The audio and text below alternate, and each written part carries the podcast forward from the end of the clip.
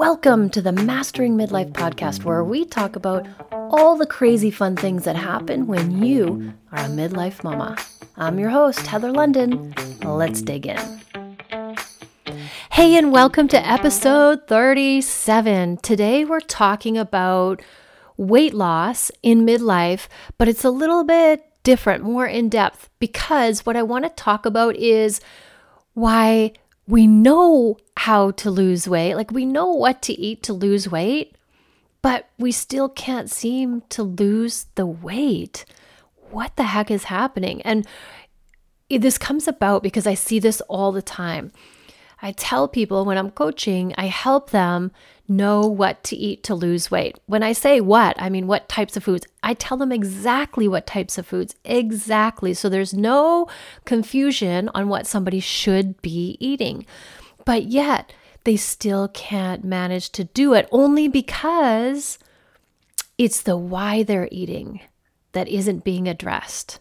So, no matter how much you know about nutrition and what types of foods you should be eating, that's all great. But unless you do the emotional work, you won't be able to lose the weight and keep it off. So maybe you could lose weight, but you can't keep it off. And I'm specifically talking about midlife weight loss because if you are a midlife mama and you're listening to this podcast, you know what I'm talking about when I say that all of a sudden you wake up and you have extra weight in your stomach or you feel puffy, like you just don't feel like you did before when you felt like you had it going on, like you had control over you know your weight and and when i say weight i, I cringe when i say that because when I work with my clients, I always teach them how to break up with their scale because I don't mean a number on a scale when I'm talking about somebody's weight. What I'm actually talking about is how they're feeling in their body. So when I say weight, I'm talking about your relationship to how you feel about your body. And I know when I hit midlife, I felt like I just kind of turned puffy. Just there was just a little there was extra of me and I hadn't changed anything, so I didn't know what had gone on or how do I fix it because I hadn't done anything different than what I was doing before that was working. And so this is why it's really important to know Sure, we can know all the foods to eat, but still it doesn't work. And why is that? And it's because there's always the emotional component, and that rules everything because we have never been taught how to process our emotions, feel our emotions, be okay with our emotions, make friends, make peace with our emotions, understand our emotions, name them, all of that kind of stuff. We were never taught that. They don't teach us that in high school.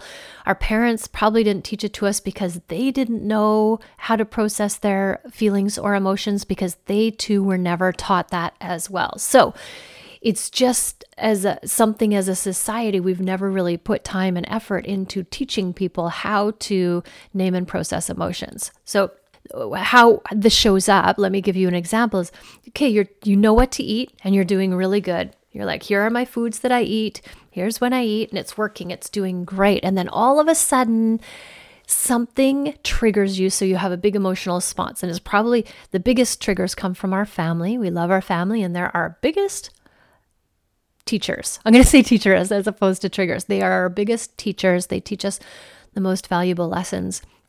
And so I have this big emotion going on, and it feels horrible because I don't know what it is and I don't know how to change it. I just know that I feel horrible. So if I'm angry, I don't like that feeling. We'll just say, you know, I was triggered and then I feel angry, and I don't like feeling angry. And so, what people do instead is they want to get rid of the feeling, so they go and do something else that causes a different feeling, not being able to process that emotion because we're thinking anger is bad because we have these thoughts and it's our blood is boiling and we're feeling so angry we could kill somebody and we don't like that feeling because we're thinking it's bad to feel that way.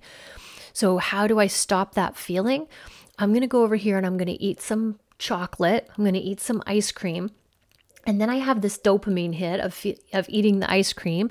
My brain uh, dopamine center is firing off and it feels good for a moment. And then as soon as that's over, then, oh, yeah, that other feeling is there again. So that other feeling hasn't gone anywhere. You are just distracting yourself with a different feeling that you like more instead of the angry feeling. Like you don't like feeling angry. Or even sad. Maybe you're feeling sad and you don't want to be sad because it's a sign of weakness. Or like maybe you've been taught it's a sign of weakness because it is not a sign of weakness, but maybe that's what you've been taught. And so you're trying to avoid that feeling. And the way you do it is by distracting yourself with something else. I'm using food because for this podcast, we're talking about food, but you could insert any kind of addiction here at all. So if I'm feeling um, sad and I don't want to be feeling sad, I could go drink and then I'll have a different feeling. If I'm feeling angry and I don't want to feel angry, I could go buy stuff online and then I'll have a different feeling.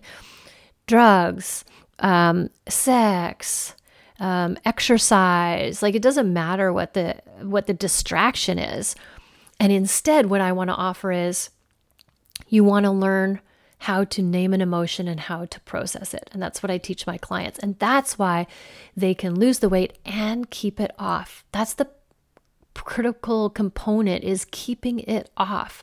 So you start to change how you see your body and how you think about food. Because in my world, I try to and I help people to see that food is for nourishing their bodies. That's what it's for.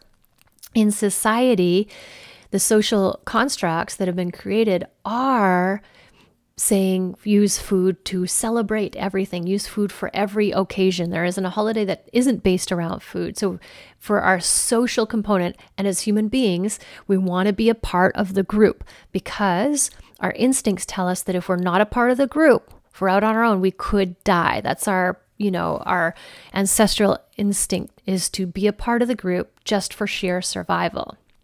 And so if the whole family is getting together over pizza, then we show up. And if we're having a family dinner and our mom made dessert, we're going to eat it because she wants us to. She made it out of love.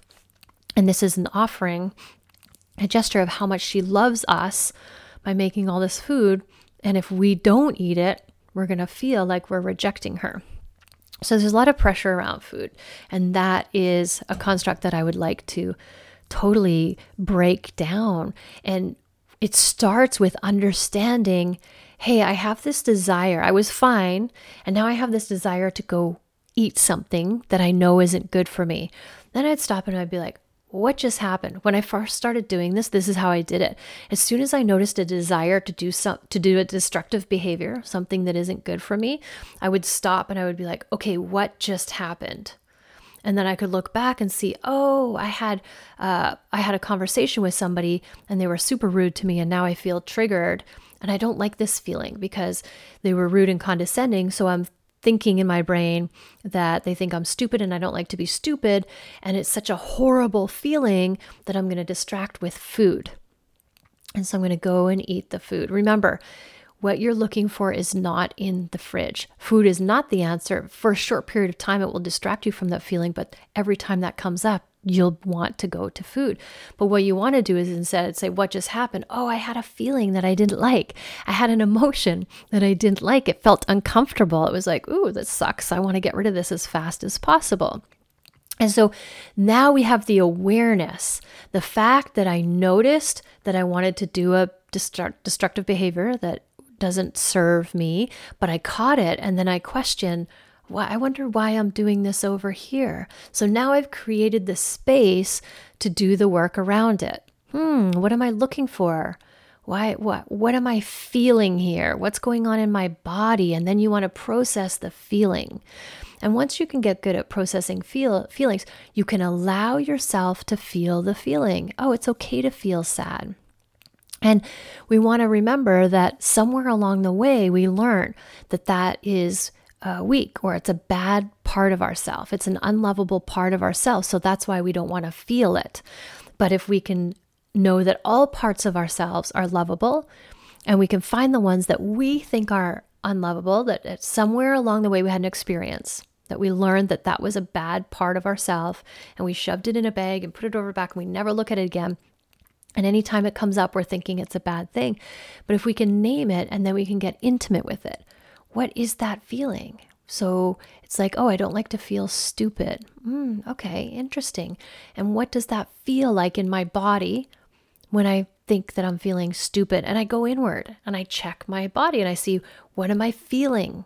inside my body and you'll find it in your body and you'll be able to describe it like like it'll have a, maybe a movement to it or a sound or a color or a smell or a shape and it's in a specific part of your body and it, maybe it's going to a different part that when you somatically get into your body and name it and feel it now you're starting to give life to it and understand it so that you can process it as opposed to making it go away because it's uncomfortable. And then we can process it, we can get intimate with it. We're like, oh, I know what I know what sadness feels like. And then we can sit with sadness and we can know that it's okay to have these feelings. We don't need to get rid of the feelings. The feelings are there for a reason. But we want to start to embrace that part of ourselves. We want to start loving that part of ourselves. We can ask ourselves, like, if it's the stupidity one, when does it serve me to not know the answer? And start loving that part of ourselves and seeing how it can be helpful sometimes to be that and to know that that is a part of ourselves that we want to get to know better. And when we embrace it and love it, then it will never trigger us again because we know that we can feel that and still go on with our day, go about our day. And I would recommend that you go and find the biggest emotion that comes up all the time. And every one of us has one that is like a doozy that we deal with all the time. And if you're not sure what it is, just think about, you know, the last time you had a disagreement with somebody you love, like your partner. You guys probably have the same disagreement over and over and over again. And so you're going to know that feeling. So imagine if you and your partner argued about the same thing over and over and over again, and you realized that it was because you were, had a feeling, an emotion, and you guys had the same argument. You would say the same words, take the same actions, like it's a repeating pattern. But if you could identify it and you could find out what you were feeling in that moment, you, what was coming up for you? Where was it in your body? What did it feel like? Describe it. Know it. Feel it. Like just sit with it. Feel it. Get intimate with it. What does it sound like? How does it move? What does it smell like? Is it prickly or is it soft? Like, what is going on here? Is it light and airy or is it dense and solid? And then really describe it and then start to be okay with that feeling and knowing that you're going to be okay with that feeling in your body. It's a part of of nature. It's designed to be there. There's nothing bad about it. You don't need to stop it. You just need to be with it and let it do its work. Let it process through you. And then when you really own it and allow it to be, it will slowly dissipate. And even if it doesn't totally and completely dissipate all the way and disappear, that's okay too, because then you can know that you have this feeling and it's a part of yourself that you're going to love and hold space for and go about your day and do your job and do all those things. So you can do that while feeling that feeling. And the more intimate you get with that feeling, the better you get at being able to not let it have power over you. If, for example, like to go and eat and send you off track for nourishing your body. So you'll be able to process the feeling instead of eating something to make the feeling go away. And this is why most people don't stick to their um, nutrition plans is because they don't know how to do this. So, a second a big feeling comes up, it's like, that's it, I'm out of here, I'm gonna go eat, screw everything. And then when you're eating, you're like, oh, good, at least I don't have to feel that horrible yuckiness over there. But by the time you're done eating, you feel even worse in a different way. And that's why you will always come out ahead if you learn how to process your emotions and do the work. And guess what? Just like going to the gym and building muscle or learning something new, like riding your bike or learning how to walk or learning a new language, the more you do it, the easier it gets. You build up those synapses in your brain and you don't have to take as long to process it. You could just instantly go, Oh, there's that feeling here in my body oh, I know exactly what it is just because of where it is and what it feels like. You instantly know what it is. Not a problem. I know how to process it and I know how to let it do its thing and it's going to be faster and faster and faster. And so now you could be at the point where you don't even literally have to stop doing what you're doing. You can process it on the fly as you're doing what you're doing, which is amazing. Totally amazing because this is just a new skill that you've learned. And then you stay on track with your nutritional plan. You're not using food to sabotage yourself. So when we started at the beginning, it's like, yeah, I could tell you exactly what to eat and when to eat it to lose weight and to get your body where it wants to be naturally. But it's the keeping it there that is where you want to spend most of your time. That's why the diet industry is a trillion dollar business is because it's so hard to stay there because these are are all emotional problems, not food problems. They're all emotional problems. So as soon as we learn how to get intimate with our emotions, then we can set ourselves up for success. Because remember this whatever you do to lose the weight is what you get to do to keep it off. So, any kind of diet with harsh restrictions, it'll never work. But if you eat whole, clean foods, which is what you're designed to do, just eat whole, clean foods, you can sustain that forever because that's what our bodies naturally crave. That's how they get all the all the nutrients that they need, all the nourishment that they need. And so if you want to lose the weight, lose the midlife weight and love the body that you're in, then go do your work on your emotions. So find somebody that can help you teach you how to do this if this is something that you want to learn to do, like you're like, oh my gosh, yes, I see, I can see now that this is why I haven't been successful so far. Not a problem. I have a program that does that. I will put the link in the show notes and you can reach out to me. You can book a free consult call if you want to learn how to do this because this is the work that's going to help you be sustainable in your weight loss plan, in getting your body to where you want it to be. And remember too that when you hit midlife, your hormones change, they go out of whack. And basically, your body is designed to be in homeostasis, to be in balance. So if your hormones go out of whack, which they're supposed to do when you hit midlife, all you have to do is hold space and eat the right foods to help help your body balance itself out again. So it's a time thing, and every single person is different. You can do this with foods, of course. Foods will help you balance yourself out quicker because let food be thy medicine. Our body is designed to do this, to change hormonally again in midlife. We're going from childbearing years to giving back to sharing our wisdom and our love. And it's a change in your um, chi in your energy. And so if you can hold the space gracefully while you're body figures it out and balances itself out, then it's going to be a better experience for you. But what you don't want to do is try to stop it from happening. Your body is designed to do this, it knows what it's doing, just like in childbirth, it knows what it's doing. We just want to follow along and listen to the cues.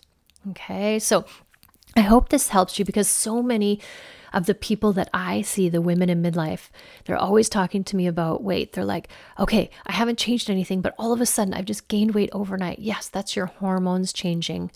And so instead of using emotion as a reason to eat. We want to process our emotions, and that will allow us to eat the foods that we know will get our body to its natural weight. So that's why I say when I'm talking about weight loss, it's not a food thing. Like, yes, it's a food thing, but the sustainability is the emotional component. So the key is to get intimate with your emotions. All right, my friends, I hope this helps you in some way, shape, or form. Thank you for listening. Always, always, always love yourself first and have an amazing day.